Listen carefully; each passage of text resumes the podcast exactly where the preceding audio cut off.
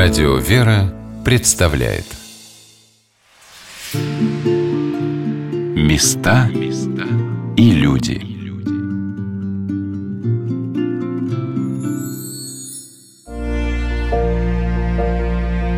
Как для каждого христианина особенно дороги на земле места, связанные с земной жизнью Спасителя, Господа нашего Иисуса Христа, так для верующего человека, живущего в России, в Москве, святою землею, святым местом, святым домом может стать одно здание. Стоит только внимательно вглядеться в фотографии и судьбы тех людей, которые были с ним связаны. Кто поднимался до революции по ступеням Московского епархиального дома, расположенного в центре Москвы, в Лиховом переулке, где сейчас находится Богословский факультет Православного Свято-Тихоновского гуманитарного университета. Здравствуйте, дорогие друзья, у микрофона Анна Шалыгина. Мне хотелось бы сегодня пригласить вас там побывать. Не в дни Октябрьского переворота, когда осенью 1917 года под звуки оружейной пальбы сюда с опасностью для жизни собирались участники Священного собора, чтобы избрать патриарха Московского и всея Руси, а затем уйти умирать за русскую православную церковь, а в наши мирные дни, когда эти прекрасные люди, святые, уже с иконы портретов приглашают нас войти в эти сияющие залы, поднявшись по лестнице в соборную палату и в храм, им посвященный. Соборная палата – то место, где проходил поместный собор православной российской церкви, многим известно по фотографиям – но не изысканных интерьеров палаты и внутреннего убранства храма в честь равноапостольного князя Владимира, являющегося ее центром, ищет внимательный взгляд, а те лица, которые через несколько лет, а иногда и месяцев, станут вместе с великими святыми земли русской ходатаями перед Богом за Россию. Сейчас им посвящен еще один храм в здании Богословского факультета в Лиховом переулке. Он освящен в честь отцов Поместного собора 1917-18 годов – на одной из больших красивых икон в иконостасе можно увидеть 50 святых участников собора, прославленных в лике новомучеников и исповедников Церкви Русской. Мы стояли с научным сотрудником отдела новейшей истории Русской Православной Церкви Свято-Тихоновского университета напротив этой иконы, и Михаил Гар рассказывал о том, кто на ней изображен.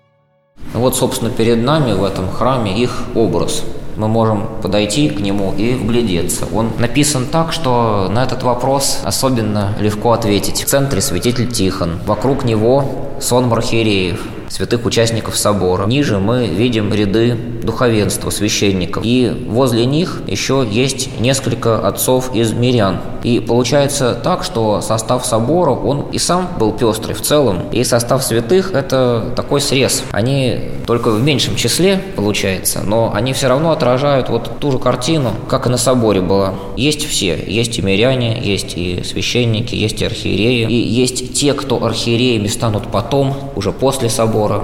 Вот рядом с патриархом Тихоном митрополит Петр Полянский по правую руку. Да, митрополит Петр, который в то время, когда собор проходил, он был еще мирянином. На иконе он уже в сане митрополита. Мне кажется, что новомученики и исповедники XX века открывают себя каждому верующему человеку постепенно, не сразу. То одно, то другое имя становится для тебя более близким – ты начинаешь узнавать историю его жизни или попадая в храм, где он служил, или в то место, где прошел его путь, или туда, где он окончился. И узнавая о нем все больше и больше, ты понимаешь, что вот теперь ты можешь обращаться к нему как к преподобному Сергию Радонежскому или преподобному Серафиму Саровскому, ясно осознавая его особенность, уникальность среди многих и многих святых. Такой встречей для меня в этом году стало знакомство с судьбой священномученика митрополита Петра Крутицкого – и это произошло благодаря ПСТГУ, Православному Свято-Тихоновскому гуманитарному университету, его научной работе, благодаря тем людям, которые ей занимаются. Доктор церковной истории, профессор, протеерей Александр Мазырин является заместителем заведующего отделом новейшей истории Русской Православной Церкви. Собираясь на интервью с отцом Александром, я стала читать его книгу о митрополите Петре Крутицком – я спросила батюшку, является ли для него особенным это здание в Лиховом переулке.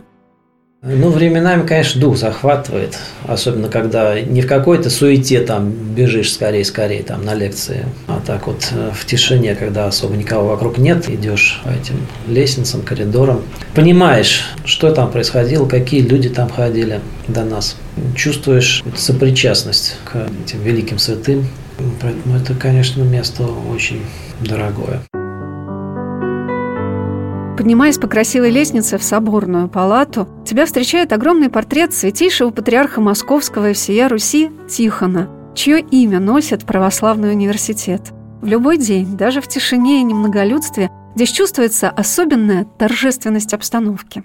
Мы сейчас э, поднимаемся на верх здания, на второй этаж, в соборную палату, в ту самую, в которой проходили заседания Поместного собора. Она состоит из двух частей – Первая часть – это храм, князь Владимирский, парадный, красивый. А вторая часть – это его преддверие, собственно, сам зал, который во время торжественных богослужений становится полностью частью храма. Там стоят молящиеся, предстоящие. Вот. А в остальное время Раньше это было очень часто до революции, но сейчас эта традиция у нас возрождена. Здесь бывают концерты, лекции и разные иного рода просветительские мероприятия. Например, не так давно был съезд регентов. Здесь проходил. Мы сейчас откроем эти двери. Пойдем.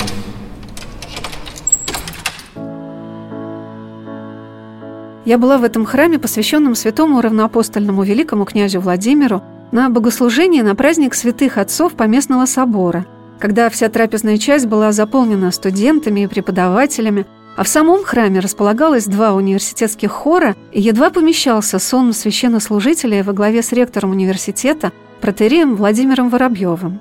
А также я присутствовала на одной из замечательных лекций в Соборной палате. Но в этот раз, когда мы вошли в зал, совершенно пустой, с рядами кресел, как на фотографиях собора, для меня стали отчетливо проступать образы его участников – это происходило и благодаря замечательной настенной живописи храма, арка над входом в который представляет очень достоверные, пронзительные лики святых участников собора. Князь Владимирский храм – это всегда было сердце этого здания. И от того храма князь Владимирского, который был здесь до революции, помимо стен остался единственный образ преподобного Серафима Саровского. Вот он перед нами он сохранился чудом. Все остальное внутреннее убранство, оно восстановлено по воспоминаниям, по фотографиям, насколько было возможно. Написали новые образа, расписали стены, добавилось во множестве иконы новых святых, которые когда-то в этом месте заседали, приходили сюда, а теперь уже смотрят на нас со стен, благословляют всех, кто сюда входит. Жизнеописание новомучеников и исповедников Церкви Русской – труд многих и многих людей в последние десятилетия. Это небольшие заметки в храмовых журналах о своих родственниках, подключающихся к работе епархиальных комиссий потомков новомучеников. И это уже большие сборники, монографии историков церкви. Такие замечательные труды, как, например, докторская диссертация протерея Александра Мазырина Подвиг первосвятительского служения патриаршего местоблюстителя, священномученика Петра, митрополита Крутицкого, в которой можно почерпнуть знания о событиях и жизни огромного круга церковных деятелей в то время. Но мне было интересно спросить батюшку, а с чего начинался этот труд в ПСТГУ? Первоначальным таким толчком к созданию базы данных стало то, что в ПСТБИ в начале 90-х годов по благословению патриарха Алексея был передан архив комиссии Московской Патриархии, которая занималась вопросами реабилитации жертв репрессий. Ну, точнее, конечно, юридической реабилитацией пострадавших в годы репрессий занималась прокуратура, которая осуществила к тому времени массовую реабилитацию тех, кто еще не был реабилитирован прежде. Но уже тогда, с конца 80-х годов, в Московскую Патриархию стали обращаться многочисленные родственники, в первую очередь пострадавшего в годы гонений духовенства. Именно на волне этой кампании реабилитации. Они обращались, как правило, с запросами о судьбе их отцов, дедов. То есть чаще всего ситуация была такая, что люди знали, что их отец, дед, прадед служили в церкви, могли знать примерно где служили, примерно когда, знали, что он был арестован, допустим, там в 1937 году, и потом получили какой-нибудь э, уже где-нибудь после войны формальную справку, что он умер в лагере, где-нибудь в 42 году. И больше никакой информации не было. И вот люди пытались узнать у Московской Патриархии, думая, что у нее существует подробный архив о всех священнослужителях. На самом деле такого архива не было и быть не могло. Сама Московская Патриархия в конце 30-х годов была на грани полной ликвидации, поэтому не располагала возможностью как-то все это архивировать. Вот, тем не менее, такие обращения были, и таких писем набралось порядка трех тысяч, то есть достаточно много. И вот после того, как эта кампания реабилитации, государственная кампания в целом завершилась, патриархия как могла ответила родственникам, чаще всего отвечая, что нет дополнительной информации о них. Вот, видимо, стал вопрос, что делать с этим архивом писем, и тогда этот архив был передан нам. Достаточно внушительный объем информации, пусть и не полный, а обрывочный, и, может быть, не всегда достоверный в чем-то, но, тем не менее, очень важный. И, конечно, надо было как-то все это обрабатывать. И вот здесь-то и возникла идея создания компьютерной базы данных. Отец Александр рассказал о том, как постепенно собиралась в Свято-Тихоновском университете база данных за Христа пострадавшие, и на что опирались первые исследования преподавателей, научных сотрудников кафедры новейшей истории Русской Православной Церкви. Николай Евгеньевич Емельянов был на тот момент ведущим специалистом в России, вообще во всем бывшем СССР, именно по компьютерным базам данных. И вот он применил свои методики для создания вот базы данных за Христа пострадавшие. Но, естественно, эту базу надо было наполнять, как-то выверять.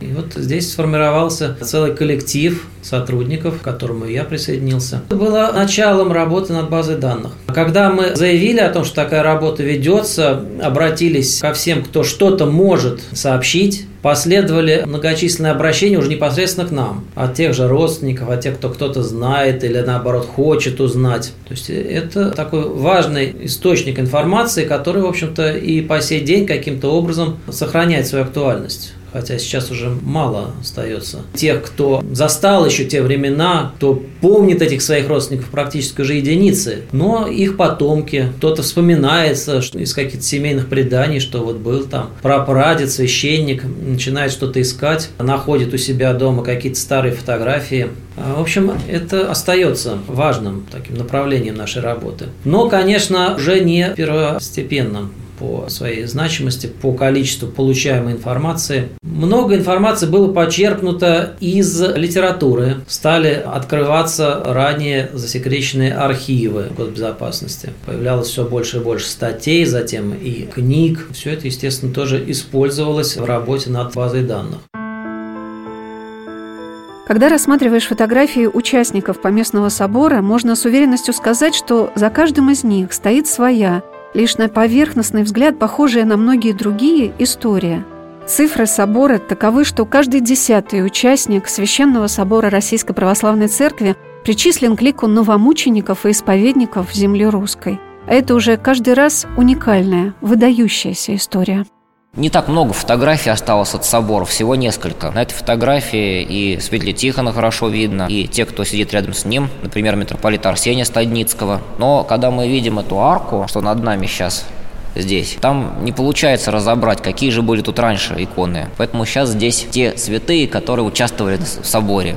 А фотография делалась оттуда, получается, да? Одна есть... фотография делалась оттуда, в сторону храма, от входа, а другая, известная, делалась наоборот, из пространства храма в зал. Весь этот зал был заполнен, да? Да. Сколько было участников собора? Участников собора активных было около 500. Другое дело, что по мере того, как время шло, собор в три сессии проходил, число участников сокращалось. Кого-то убили, кто-то не смог вернуться, поехал в перерыве между сессиями в свою епархию, положим, а дальше пути оказались перерезаны фронтами гражданской войны. И к концу собора участников было гораздо меньше. Но все же, если бы не дальнейшее ухудшение обстановки, собор бы, видимо, мог продолжить работу, потому что еще немало вопросов требовали своего разрешения. Восстановление патриаршества – это самое известное деяние собора. А так его деятельность охватывала все сферы церковной жизни, от самых значительных, самых очевидных до даже мелочей.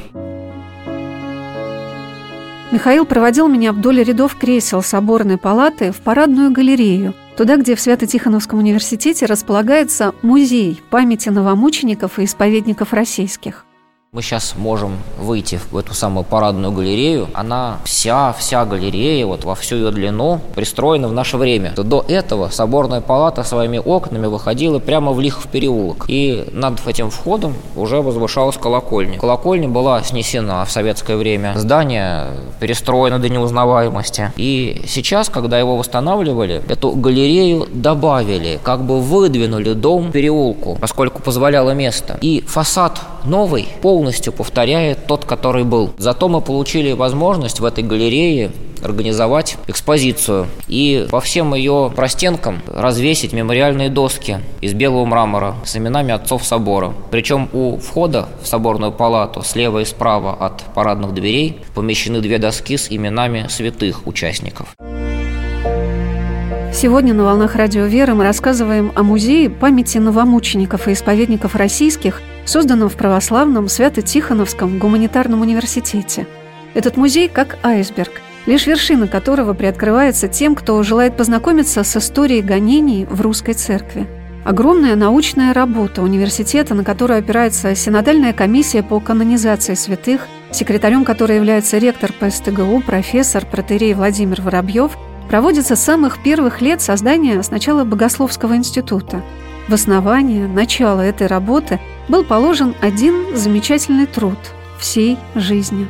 Многим известна книга «Акты святейшего патриарха Тихона» и позднейшие документы о преемстве высшей церковной власти 1917-1943 годов. Ее составитель Михаил Ефимович Губонин, который собрал в условиях гонения на церковь в XX веке один из самых крупных архивов по истории русской церкви. Этот архив был передан супругой Михаила Ефимовича в ПСТГУ, наши дни преемниками этого подвижника веры, энтузиаста, человека, который не боялся собирать ценнейшие документы в советское время, стали научные сотрудники и преподаватели ПСТГУ. Свой труд о патриаршем местоблюстителе, митрополите Крутицком Петре Полянском, протерей Александр Мазырин, доктор церковной истории, профессор, посвятил памяти Михаила Ефимовича Губонина. В издательстве университета вышла книга «Кифа Патриарший местоблюститель, священномученик Петр, митрополит Крутицкий, являющийся примером того, как собираются материалы новейшей истории Русской Православной Церкви. То, что было недоступно в работе Губонина, который написал первый очерк о жизни митрополита Крутицкого Петра, открывающий эту книгу, в конце XX века начало постепенно проясняться. Первое большое дело, за которое мы взялись, это следственное дело патриарха Тихона, нашего небесного покровителя. Огромное дело, 40 томов. С него мы начали. Но не все 40 томов нам дали. И то, что дали, это, конечно, впечатляло по своей значимости. Ну а далее уже началась масштабная работа по замыслу со, со всеми церковными делами. Ну, конечно, все сразу охватить невозможно, постепенно одно за другим нашими сотрудниками исследовались эти дела. Чтобы получить нам к ним доступ, потребовалось ходатайство святейшего патриарха Алексея перед соответствующими органами. Они в ответ на это ходатайство пошли навстречу, разрешили нам работать в архивах ФСБ. Был даже подписан договор в 90, кажется, восьмом году между нашим ректором и директором в тот момент ФСБ. Так уж совпало, директором тогда был Путин. Такой договор был подписан, ну и это, конечно, облегчило нам работу и тогда, и в последующее время. Одним из очень ярких примеров такого осуществления исторической правды – Выявление подлинных обстоятельств жизни и смерти человека являются документы из следственных дел священномученика митрополита Петра Крутицкого. То, что не было известно всему православному миру о его кончине, все считали его умершим в тюрьме еще осенью 1936 года, раскрыли скупые последние документы о его расстреле 10 октября 1937 года в Верхнеуральской тюрьме. Выписка из протоколов заседания тройки УНКВД по Челябинской области – и выписка из приведения приговора в исполнение. Ну, следственные дела с того момента стали для нас основным историческим источником. Следственные дела, они включают в себя документы разного характера. Там не только протоколы допросов, не только документация, собственно, следственная. Нередко в качестве вещественных доказательств, особенно если это большие групповые дела, к ним были подшиты так называемые вещдоки, то есть материалы, изъятые при обысках и арестах обвиняемых.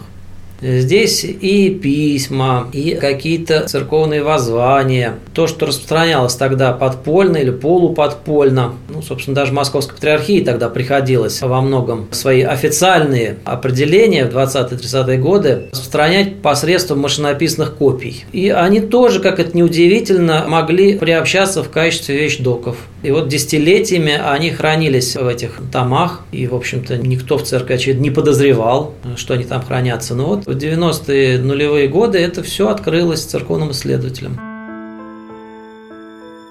Музей памяти новомучеников и исповедников российских содержит разные по характеру экспонаты и документы.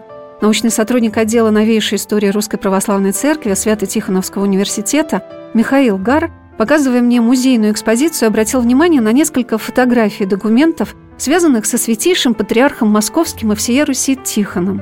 Это прежде всего жребий, который определил его на путь предстоятеля русской церкви. Небольшой листочек, где написано «Тихон, митрополит Московский и Коломенский». Вот у нас тут приведены замечательные документы. Это точная копия с подлинного экземпляра. Подлинный мы не вешали, потому что здесь солнце яркое, но у нас он есть. Это очень знаменитое воззвание патриарха Тихона, которое он выпустил через два месяца после того, как установилась советская власть. Именно из этого послания те самые знаменитые строчки. «Опомнитесь, безумцы, прекратите ваши кровавые расправы, ведь то, что творите вы, не только жестокое дело, это поистине дело сатанинское, за которое подлежите вы огню гиенскому в жизни будущей загробной и страшному проклятию потомства в жизни настоящей земной. И дальше всем другим людям, всем верным чадам церкви, патриарх Тихон запрещает вступать в какое-либо общение с этими извергами рода человеческого, как он их именует. И им, если они еще хотя бы носят христианские имена, он запрещает участвовать в церковных таинствах, если вдруг они мало ли пожелают. И это до сих пор никем не отменено. Ну а дальше, конце, он говорит, а если нужно будет и пострадать за дело Христова, зовем вас, возлюбленные чады церкви, на эти страдания вместе с собой. Вот это документ. Как он был опубликован, как листовка или что, раздавался в храмах? Да, люди могли получить, могли прочесть на стенах, на досках объявлений в храме.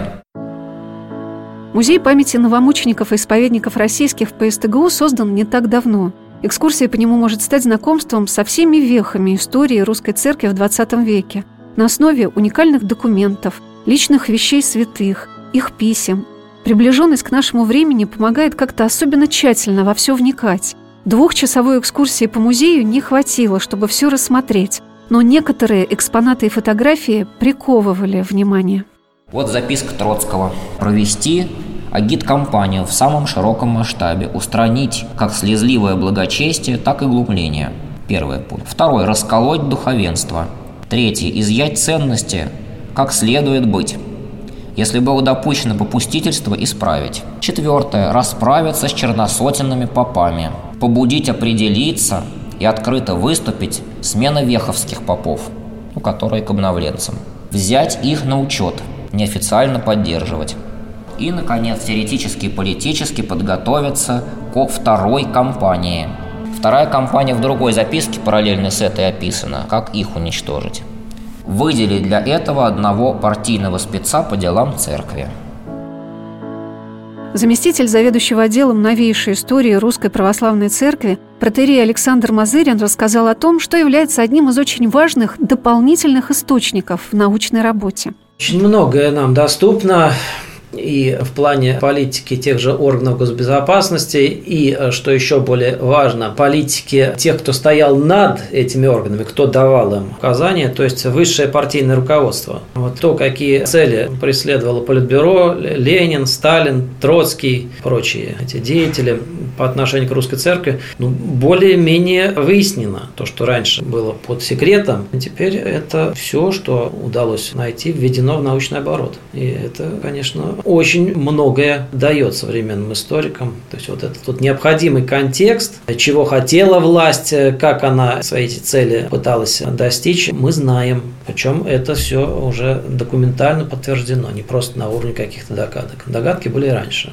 а, но теперь об этом можно говорить с уверенностью. Ну, кроме следственных дел, позднее уже нам удалось получить доступ к некоторым делам из фонда секретного дела производства АГПУ. С этими делами церковные историки знакомы гораздо меньше. Это такая внутренняя кухня. Из тех дел тоже очень много интересного удалось узнать в деталях. Выяснилось, например, то, что хотели получить органы АГПУ под видом церковной легализации. А, то есть они предлагали в 20-е годы и патриарху Тихону, и его преемникам, и архиереям на местах, и даже отдельным каким-то там церковным органам совсем уж такого невысокого уровня, разные варианты легализации. Но все это было связано с большим количеством условий, которые нужно было выполнить. И вот эти внутренние документы АГПУ, они очень хорошо показывают, что это были за условия, чего хотели добиться, чего в итоге добивались или не добивались. Конечно, это позволило гораздо лучше понять те процессы, которые происходили в те годы взаимоотношений церкви и государства. Автором экспозиции музея памяти новомучеников и исповедников российских в ПСТГУ является известный церковный историк Лидия Алексеевна Головкова. Экскурсия по музею станет не только знакомством с мемориальными предметами экспозиции, но погружением в историю событий, как они развивались еще с предреволюционных лет. Неоценимыми помощниками в этом станут преподаватели и научные сотрудники университета, студенты, которые знакомят желающих с экспозицией музея. Михаил Гар с вдохновением делился своими знаниями о многих периодах истории церкви, дополняя увиденное мною рассказом о некоторых интересных находках по СТГУ. Вот здесь есть образа, которые хранят следы пуль, дроби.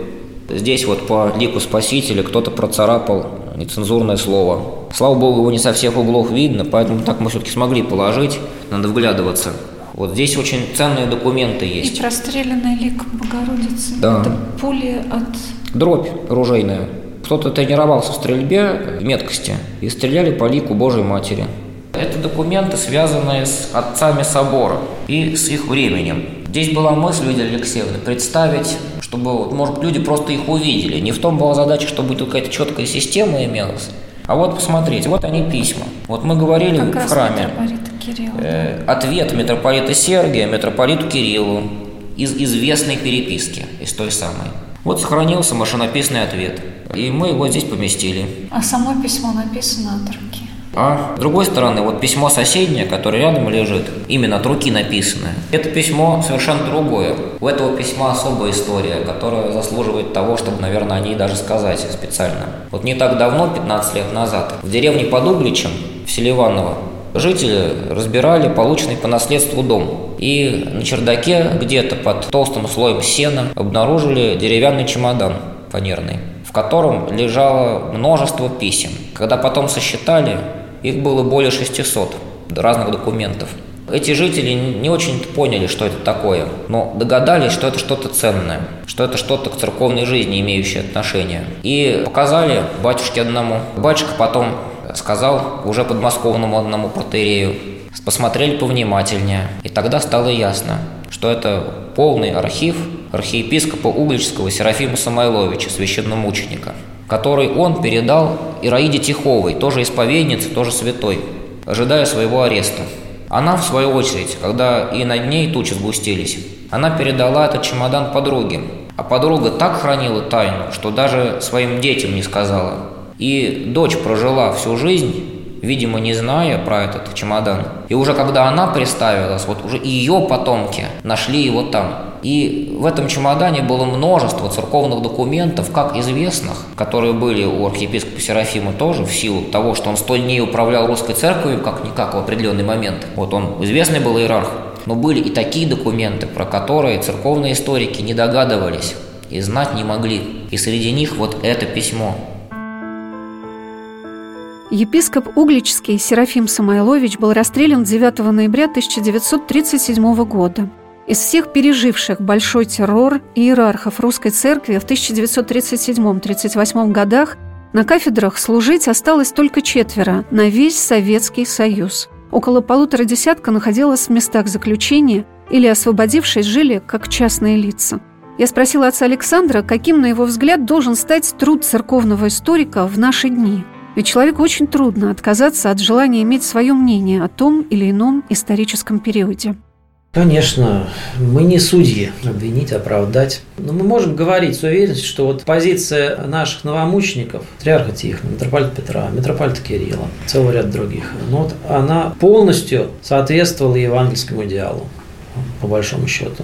И это, конечно, ну как некая точка отсчета. А дальше можно говорить, что вот другой вот митрополит, тоже занимавший очень видное положение, вот был в похожей ситуации, ему предлагали примерно то же самое, что митрополиту Петру, но вот митрополит Петр отверг это, а другой не отверг.